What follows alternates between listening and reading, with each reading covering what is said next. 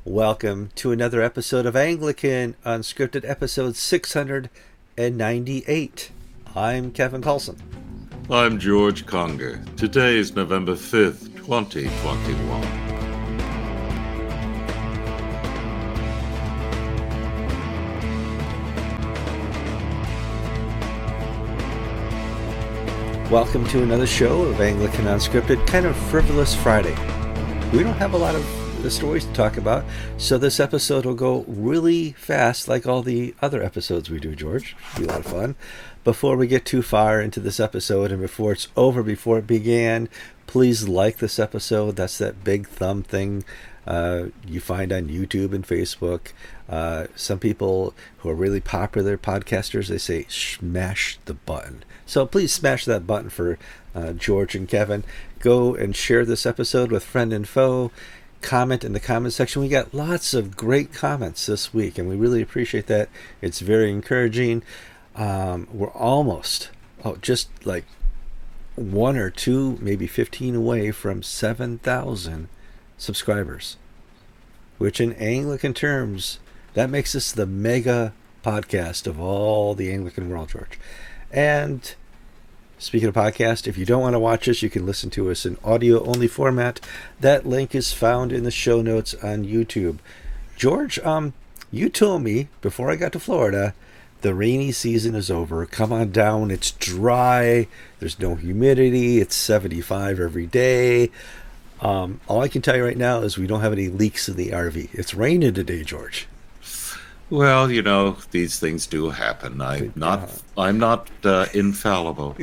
we we've got a front that's moving across the whole state, and it's going to rain all day. But it's it's a beautiful day, Kevin. Uh, only in Florida. Uh, I woke up this morning with the rain coming down, but only in Florida will the birds be singing and chirping while it's raining.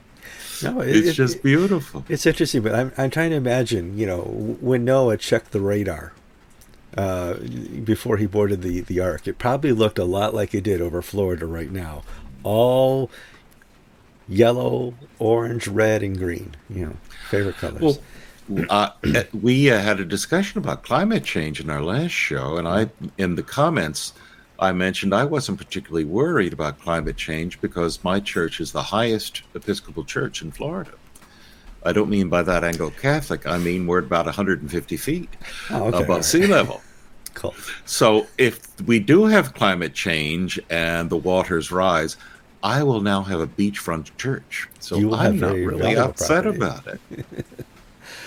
oh, my, yeah, my, yeah. my golf course view home will now be an oceanfront home because we're we're up here in the you too, Kevin, will be now uh, beachfront property. You're... Yeah, I mean, we're probably what 50 miles, 40 miles from the coast over here.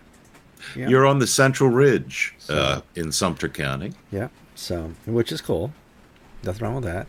But if it really starts to flood, George, I just start the engine and drive north. You know?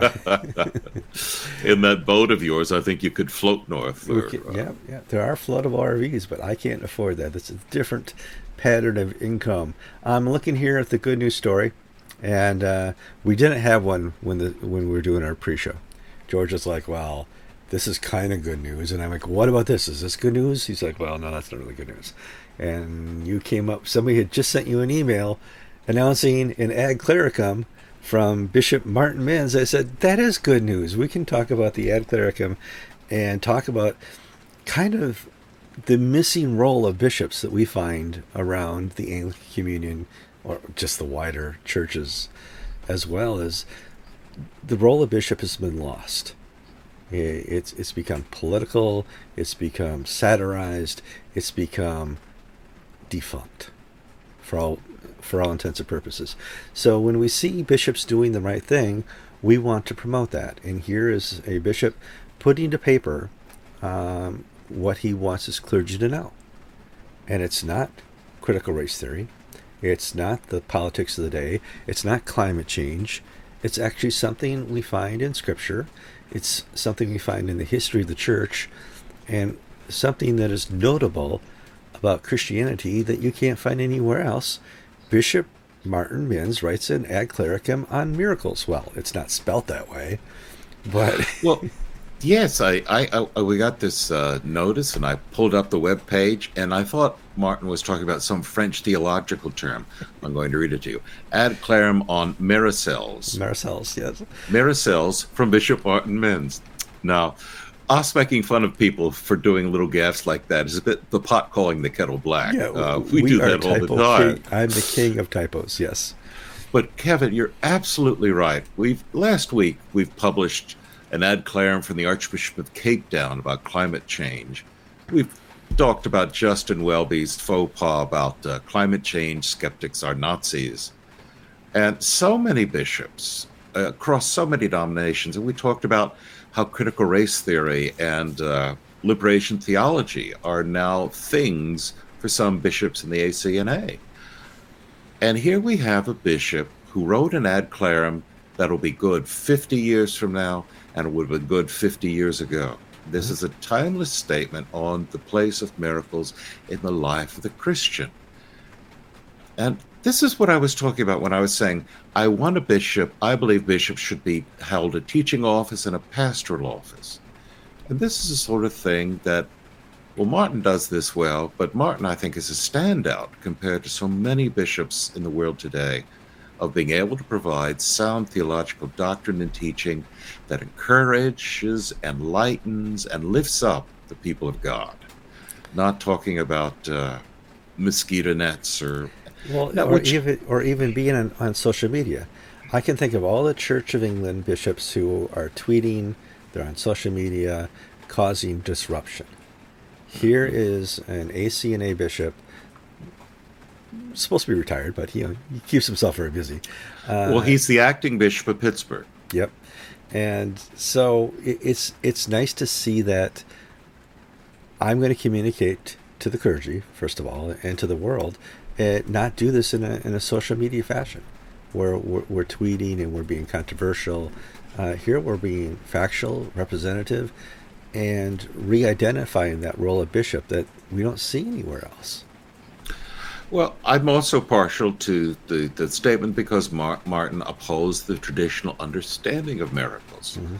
We have a good number of, for instance, Jack Spong discounted miracles. Miracles don't exist. They were there are explanations for what Christ did, and if if not, then they were exaggerations. Mm-hmm. Miracles are untrue. Then we have some people on the extreme opposite spectrum from Jack Spong who said the age of who said the age of miracles is past. That was from the apostolic age. We live in the post-apostolic age, and those gifts of the Spirit were not given to us. Martin plows it down the middle, uh, uh, propounding what I would call traditional Anglican teaching on miracles. Mm-hmm. Uh, he doesn't seek to define them, to describe them in ways that are dogmatic, other than to realize that the workings of the Holy Spirit are a mystery in the life of the believer, yet God seems to continue to do these things again and again and again. I think the biggest contrast here we can draw with something like this in an ad clericum is Martin is not identifying his enemies to miracles as Nazis as I saw the Archbishop of Canterbury do. I've seen other recent ad clericums. If you don't believe this, you are no greater than blah.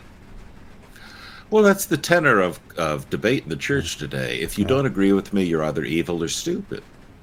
That holding a position, liberty of conscience is rapidly disappearing, and it's there's the requirement of conformity, which is you know the definition of wokeism uh, of requiring us all to use new new pronouns, new vocabulary, to use circumlocutions for uh, speech. Mm-hmm. Um, it's well, you know what I think about that. It's just ridiculous. Well, okay, and, and if you get a chance and you see this story elsewhere on the internet, please give it a thumbs up. Uh, we do enjoy uh, Martin's writings. Let's move on to some other news. We have Diocese of Al- Albany. We just I give you a quick history because we've got lots of new viewers here. Uh, bishop Love was the Bishop of Albany for many years. He was slowly shown the door by the Episcopal Church after uh, some resolutions made at General Convention, basically saying every diocese must be open to and allow churches that want to perform same sex blessings and other things to do so. And that kind of just showed the door for Bishop Love. He decided to, to go uh, and retire and step down as Bishop of Albany.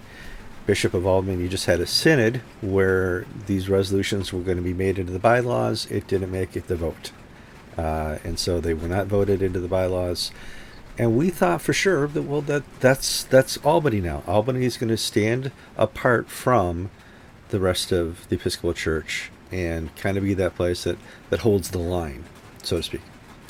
We got news this week that Albany is going to allow for DEPO uh, for those churches that do want to perform same sex blessings.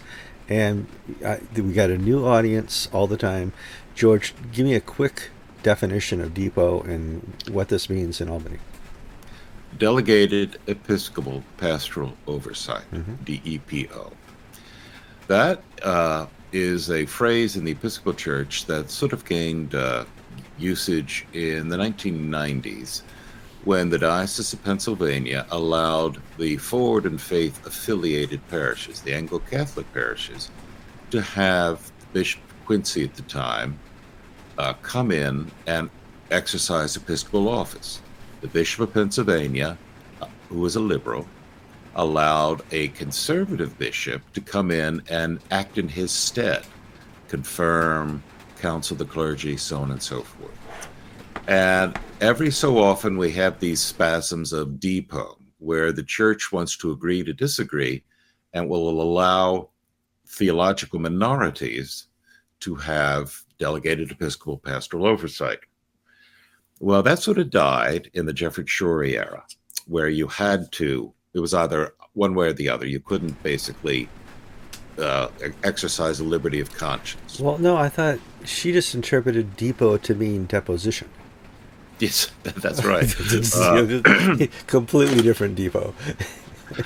she, uh, well, she was what she was, and uh, and and now the lucky people of Los Angeles have her as an assisting bishop. That's just so wonderful. Well, the standing committee released a letter on November first of, from Albany, mm-hmm. saying that we have agreed to allow those liberal progressive congregations in the diocese to seek DEPO to allow them to have same sex blessings in their churches.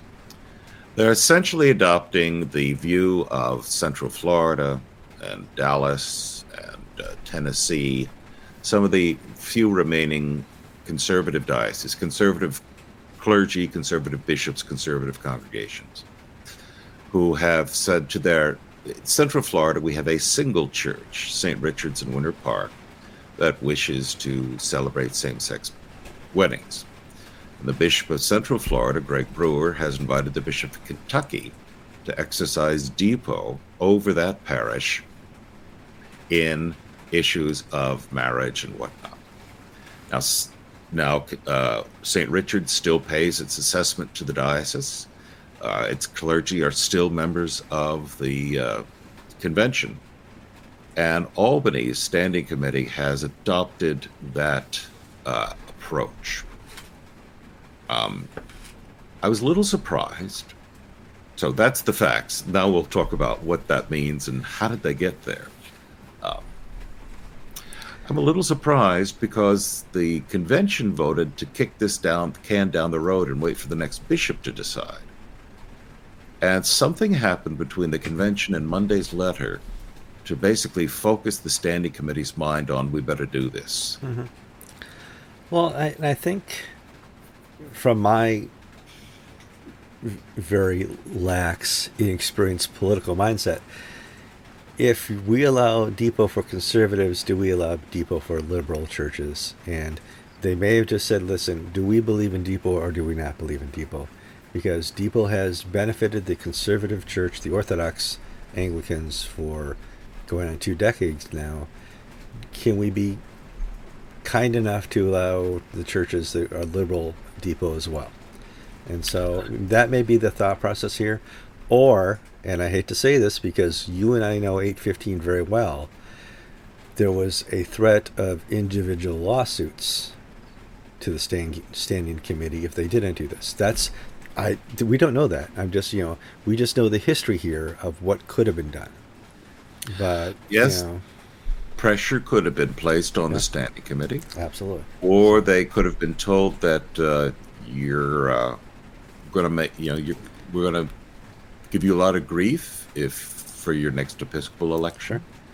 Yeah. Or we're going to insist on uh, more money out of you. In other words, there are ways the national church can pressure uh, a diocese um, to, to go along. Right. So we, uh, we don't know if that was the case. Well, no, but what you're saying is, you know, we will oppose whatever bishop you choose, unless you go, you know, if you set this forward, we'll make getting your next bishop easier. We won't Mark Lawrence you. Well, in a rational world and in a fair world, we do have DEPO going in both directions. The problem is, for instance, in the Diocese of Pennsylvania, Charles Bennison was elected bishop in 93, 4. And I remember because I was a seminarian at the time, and the bishop had the seminarians all come down to basically act as ushers and dogs' bodies at the convention and see how it operated. And I can remember standing with a group of clergies, sort of in a circle, sort of in the back. I wasn't one of them, I was hoping to be one of them. And Charles Bennison, who was one of the candidates, was promising the Ford and Faith clergy that he would allow DEPO to continue if they voted for him.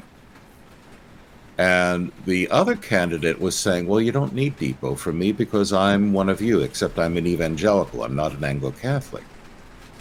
And David Moyer, sort of the leader of the Forward in Faith crowd from Rosemont, made the basically said, okay, we'll vote for the liberal because he's promised us this. Soon as Bennison was elected bishop, he reneged on his promise. And DEPO was eliminated, and thus began all the Pennsylvania, which was basically one of the first dioceses to fracture in a small way, not like Fort Worth or something where everybody went to have these problems. So the problem is DEPO is only as good as the bishops involved. So if you're Greg Brewer and the Bishop of Kentucky and you're personally friends, you can work out stuff. Absolutely. That you know, I'll do this, and you have they have a conservative parish in Kentucky that Greg Brewer looks after, and we have a liberal parish in Central Florida where all the Disney employees go. That uh, the Kentucky can look after. I'm serious about that. and and uh, it, if but if the bishops, but here's the thing. Um, the, these rules are only as good as the worst person in the room. And the Episcopal Church has been plagued by Bennisons, uh, bad well, bishops who won't play ball, who hmm. have this Messiah complex that you have to all be like me or you know the Katharine Jefferts Schori syndrome. Yeah, I mean, I don't want to get sued, but Charles Bennison was Charles Bennison. Um, if you want to know about Charles Bennison, I'm going to provide a link to his Wikipedia page on the show notes here. And for a bishop who served in the Episcopal Church, he has a very long Wikipedia page. It includes all the controversies and all the broken promises and the uh, sexual misconduct cover-ups and the Good Shepherd Church. Uh, well, you know. we should say that he yeah. was he was convicted of covering up sexual misconduct and abuse, but on appeal it was overturned because of statute of limitations. Right. So and I, I just here's Kevin's day. We get you know we get donations for Anglican TV Ministries. Thank you. But every time I get a letter, and the letterhead is from a lawyer, I, I, I get little beads of sweat before I open up the letter. and thankfully, they're all donations. But you got to think, oh, here we go. The Episcopal Church is coming down on Kevin, or somebody's not happy with somebody's going to try and you know get us with libel and slander. And um, well, just so. Charles Bennison was famous on so many levels. He was the one who sent out an Easter message one year where he told the Diocese of Pennsylvania that Jesus was a sinner just like you and me. Okay. Okay.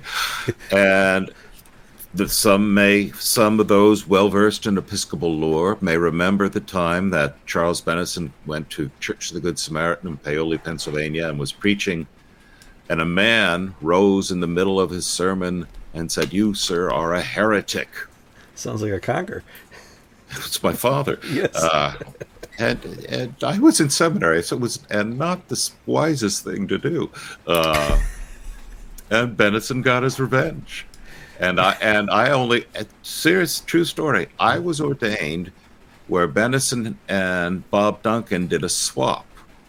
Bob Duncan came to Philadelphia diocese to ordain me, and Charles Bennison went out to Pittsburgh to ordain somebody from Calvary at Pittsburgh, Harold Lewis's liberal church. Really, was one of the liberal. So that was that was before, before that was uh, in the early days. So I was uh, I was ordained a priest under DEPO, um, but then, so friends, I'm not particularly worried about being sued because you can't be sued for stating facts. No, you can't. Well, you can be threatened, but you can't be sued. Well, I'm judgment proof, Kevin. I'm not a millionaire like you. Uh, I. Well, you, you, I. That's why you don't tell people where your uh, monster of the van is because you've got your gold bars stacked uh, inside the walls as insulation. That would explain the poor gas mileage. And so, uh, enough talk about bishops. No, guess not. Guess who else is in the news? Uh, more on Bishop uh, Michael Nazir-Ali. Uh, we have a new statement today from Archbishop Foley and uh, um, Archbishop Ben Kwashi on uh, their feelings towards what happened with uh, Bishop Michael Nazir-Ali going to the Roman Catholic Church. What do they say, and where can they find that statement, George? Well, you can look on Anglican Ink. You can see the statement. This is a reaction to the reaction. When Michael Nazir-Ali left, uh, joined the Roman Catholic Church, Foley Beach wrote a very kind letter, I'm sorry to see you go, as did other leaders of GAFCON. The Church of Nigeria wrote a very strong letter uh, saying that, uh, uh well, this that he's abandoning the true faith, and uh, we're quite harsh about Michael Nazir-Ali. And so GAFCON, under the pen of uh, Ben Kwashi and, and Foley Beach, this morning, the 5th of November, released a letter saying, and I'll quote from it, some rightful expressions of respect for him as a person have been misinterpreted and have raised questions about the integrity of GAFCON. But then they goes on to say, having had discussions with our leadership in different parts of the world, we feel led to write to you to encourage you and reassure you of the continued firm theological stand of GAFCON. What does this mean? Well, Sydney had a very strong letter. The Irish had a strong letter. Nigerians had a very strong letter. And I think the respect for Michael, Michael Nazir-Ali as a person uh, was misinterpreted to mean that it was okay to leave and become a Roman Catholic. And so the letter then goes on to lay out the distinctiveness of the Anglican way and why this is the best way mm-hmm. and it's the biblical way. So we like Michael Nazir-Ali as a guy, but he made a really bad decision, is what this letter is saying, so that there are no doubts as to where GAFCON stands on the uh, institution of the Roman Catholic Church. It's one of those difficult uh, things. You, you have somebody who some Anglicans would say he's left the faith. You know, uh, some would say you know, now we have at best an ecumenical relationship with uh, uh, Michael Nazir-Ali, who's now a priest within the Roman Catholic Church. Is he a deacon or a priest?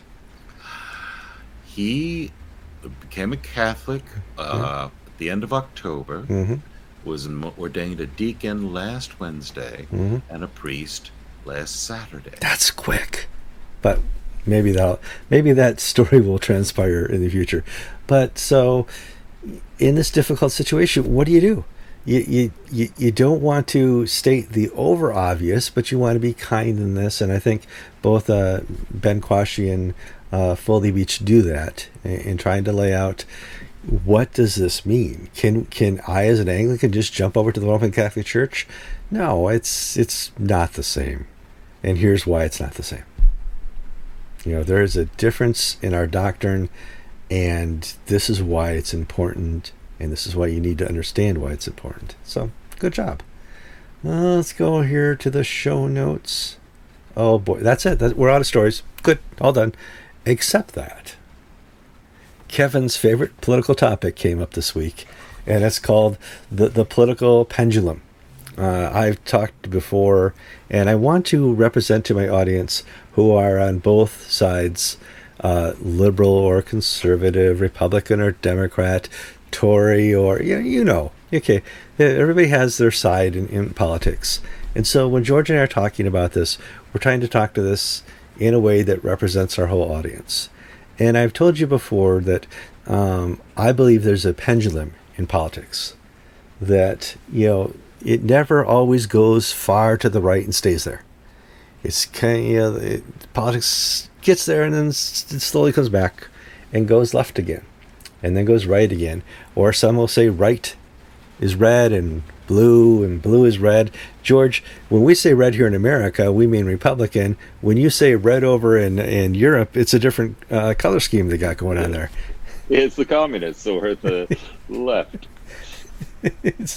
so here in America, we had our first election since uh, Joe Biden was uh, elected president uh, one year and one day ago. And it's interesting to see that once again the pendulum, which was going, this is your stage left, uh, stage right, was uh, certainly going to be liberal, and it was going to be ultra liberal, and the people that he was picking to lead his administration were even more left than Joe was. And I, in my political expertise, yeah, right, have said that it'll never stay that way the pendulum always comes back. And we saw that with this election in Virginia and New Jersey and Texas, where the basic populace says, we just wanted to get rid of the old guy. We didn't like Joe at all, and we certainly didn't like his policies. And so they're they're they're always trying to find this pendulum middle ground. And I thought we'd talk about this more because there's an Anglican influence, from what I can read, in the life of the uh, new governor of Virginia? Uh, Youngkin, Governor Youngkin, Governor-elect Youngkin, Glenn. Youngkin, uh, was attacked uh, in press by Diana Butler Bass, mm-hmm. who's a talking head that you'll see on public television and the various uh, channels, the M- MSNBC, CNN, She's a religious scholar who comments on religion and culture. She's an Episcopalian, and she attacked Youngkin for being an Anglican but not being an Episcopalian. Youngkin attends a unaffiliated Anglican church. Uh, he at one time was a Christian at Holy Brom- Holy Trinity Brompton, and when he came back to the United States, essentially they formed an alpha group that grew into a church and they have uh, an Anglican ethos, but they're not affiliated with the Episcopal Church or with the Anglican Church in North America.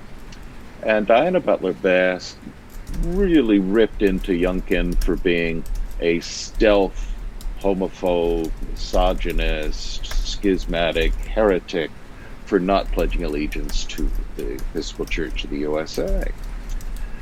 And Youngkin uh, it didn't seem to harm him one tiny bit.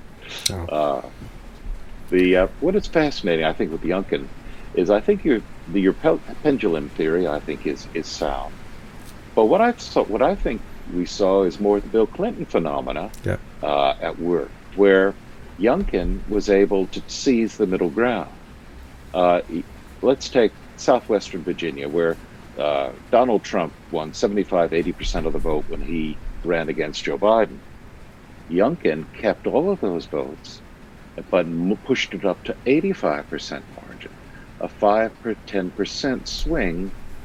And those people were those conservatives who may have supported Trump's policies but didn't like the man, or independents who, again, supported the policies but didn't like the person.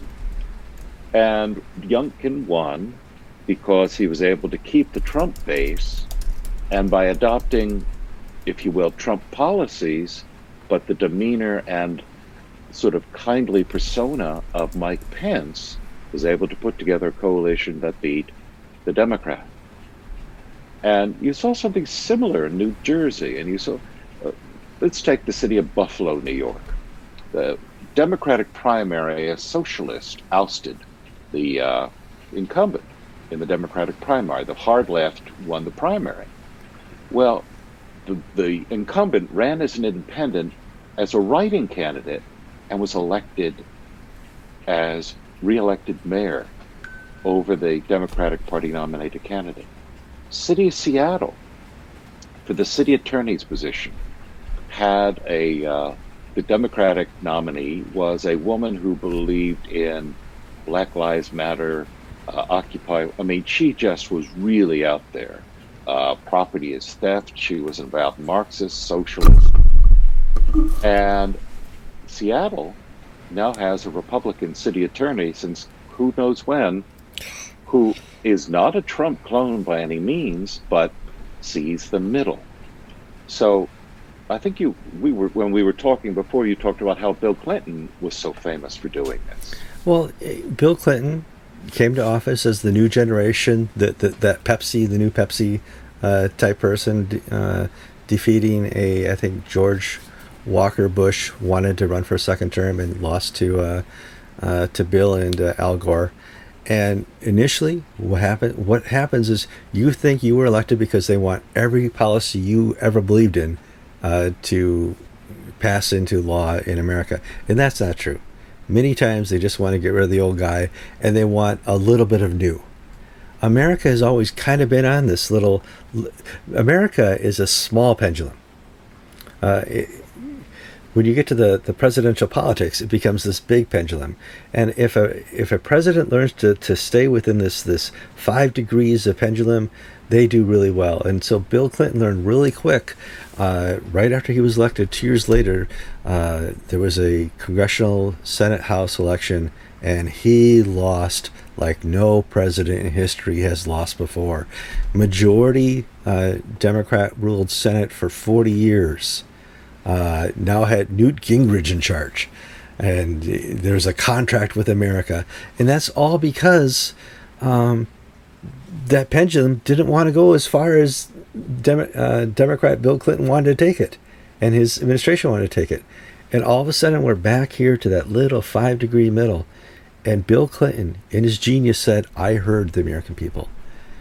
That election last night, where I was slaughtered in the House and the Senate, I, I understand and I hear, and I'm going to be a moderate Democratic president.